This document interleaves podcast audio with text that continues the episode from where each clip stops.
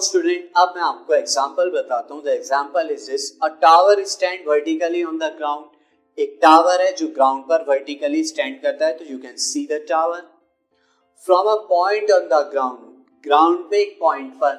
यानी ग्राउंड पर आप पॉइंट देख सकते हैं. दिस इज़ अ पॉइंट इस पॉइंट से which is 15 meter away from the foot of the tower जो टावर के फुट से 15 मीटर अवे है. तो you can see the distance this is the 15 meter away from the foot of the tower the angle of elevation of the top of the tower is found to be 60 degree यानी उस angle of elevation top of the tower से उस point का 60 degree है।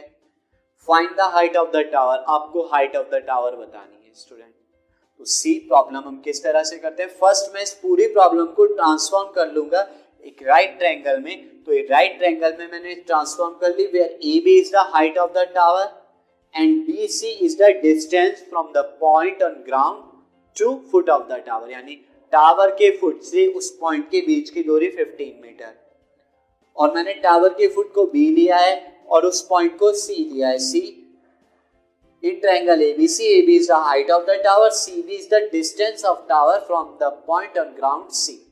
like height of the tower में student यहाँ पर मैं H assume कर लेता हूँ, height of the tower को H assume करता हूँ। तो वो मैंने H वहाँ पर लिख दिया है। And 60 degree, nothing but angle of elevation.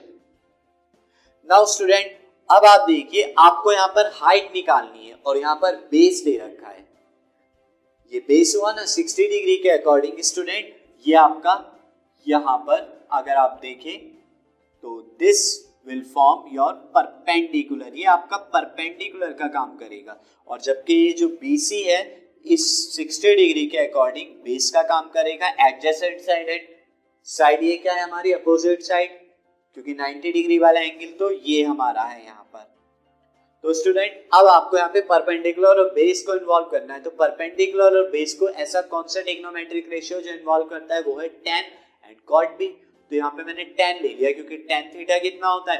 Perpendicular upon base तो मैंने टेन लिया सो टेन यहाँ थीटा कितना है? Sixty degree so ten sixty degree is perpendicular AB. AB is the perpendicular and BC or CB is the base. Now tan 60 degree की student आपको पता है रूट थ्री वैल्यू होती है एंड भी हमें फिफ्टीन दे रखा है। नाउ एच अगर मैं क्रॉस मल्टीप्लाई कर दूँ तो H is equal to fifteen root three so ये हमारा हाइट आ गई है. Height of the tower is fifteen root three meter इस तरीके से आपने हाइट ऑफ़ द टावर निकाल ली. अब चाहें तो इस टावर के टॉप से और उस पॉइंट के बीच की दूरी भी निकाल सकते हैं. यानी हाइपोटेन्यूज हुआ, वो भी निकाल सकते हैं. तो उसके लिए आपको हाइपोटेन्यूज और बेस को इन्वॉल्व करना होगा. कॉट ले सकते हैं. कॉट बेस अपॉन हाइपोटेन्यूज होता है. या आपको परपेंडिकुलर आ गया. परपेंडिकुलर अपॉन हाइपोटेन्यूज साइन को इन्वॉल्व करके आप निकाल सकते हैं उससे भी. Now see another example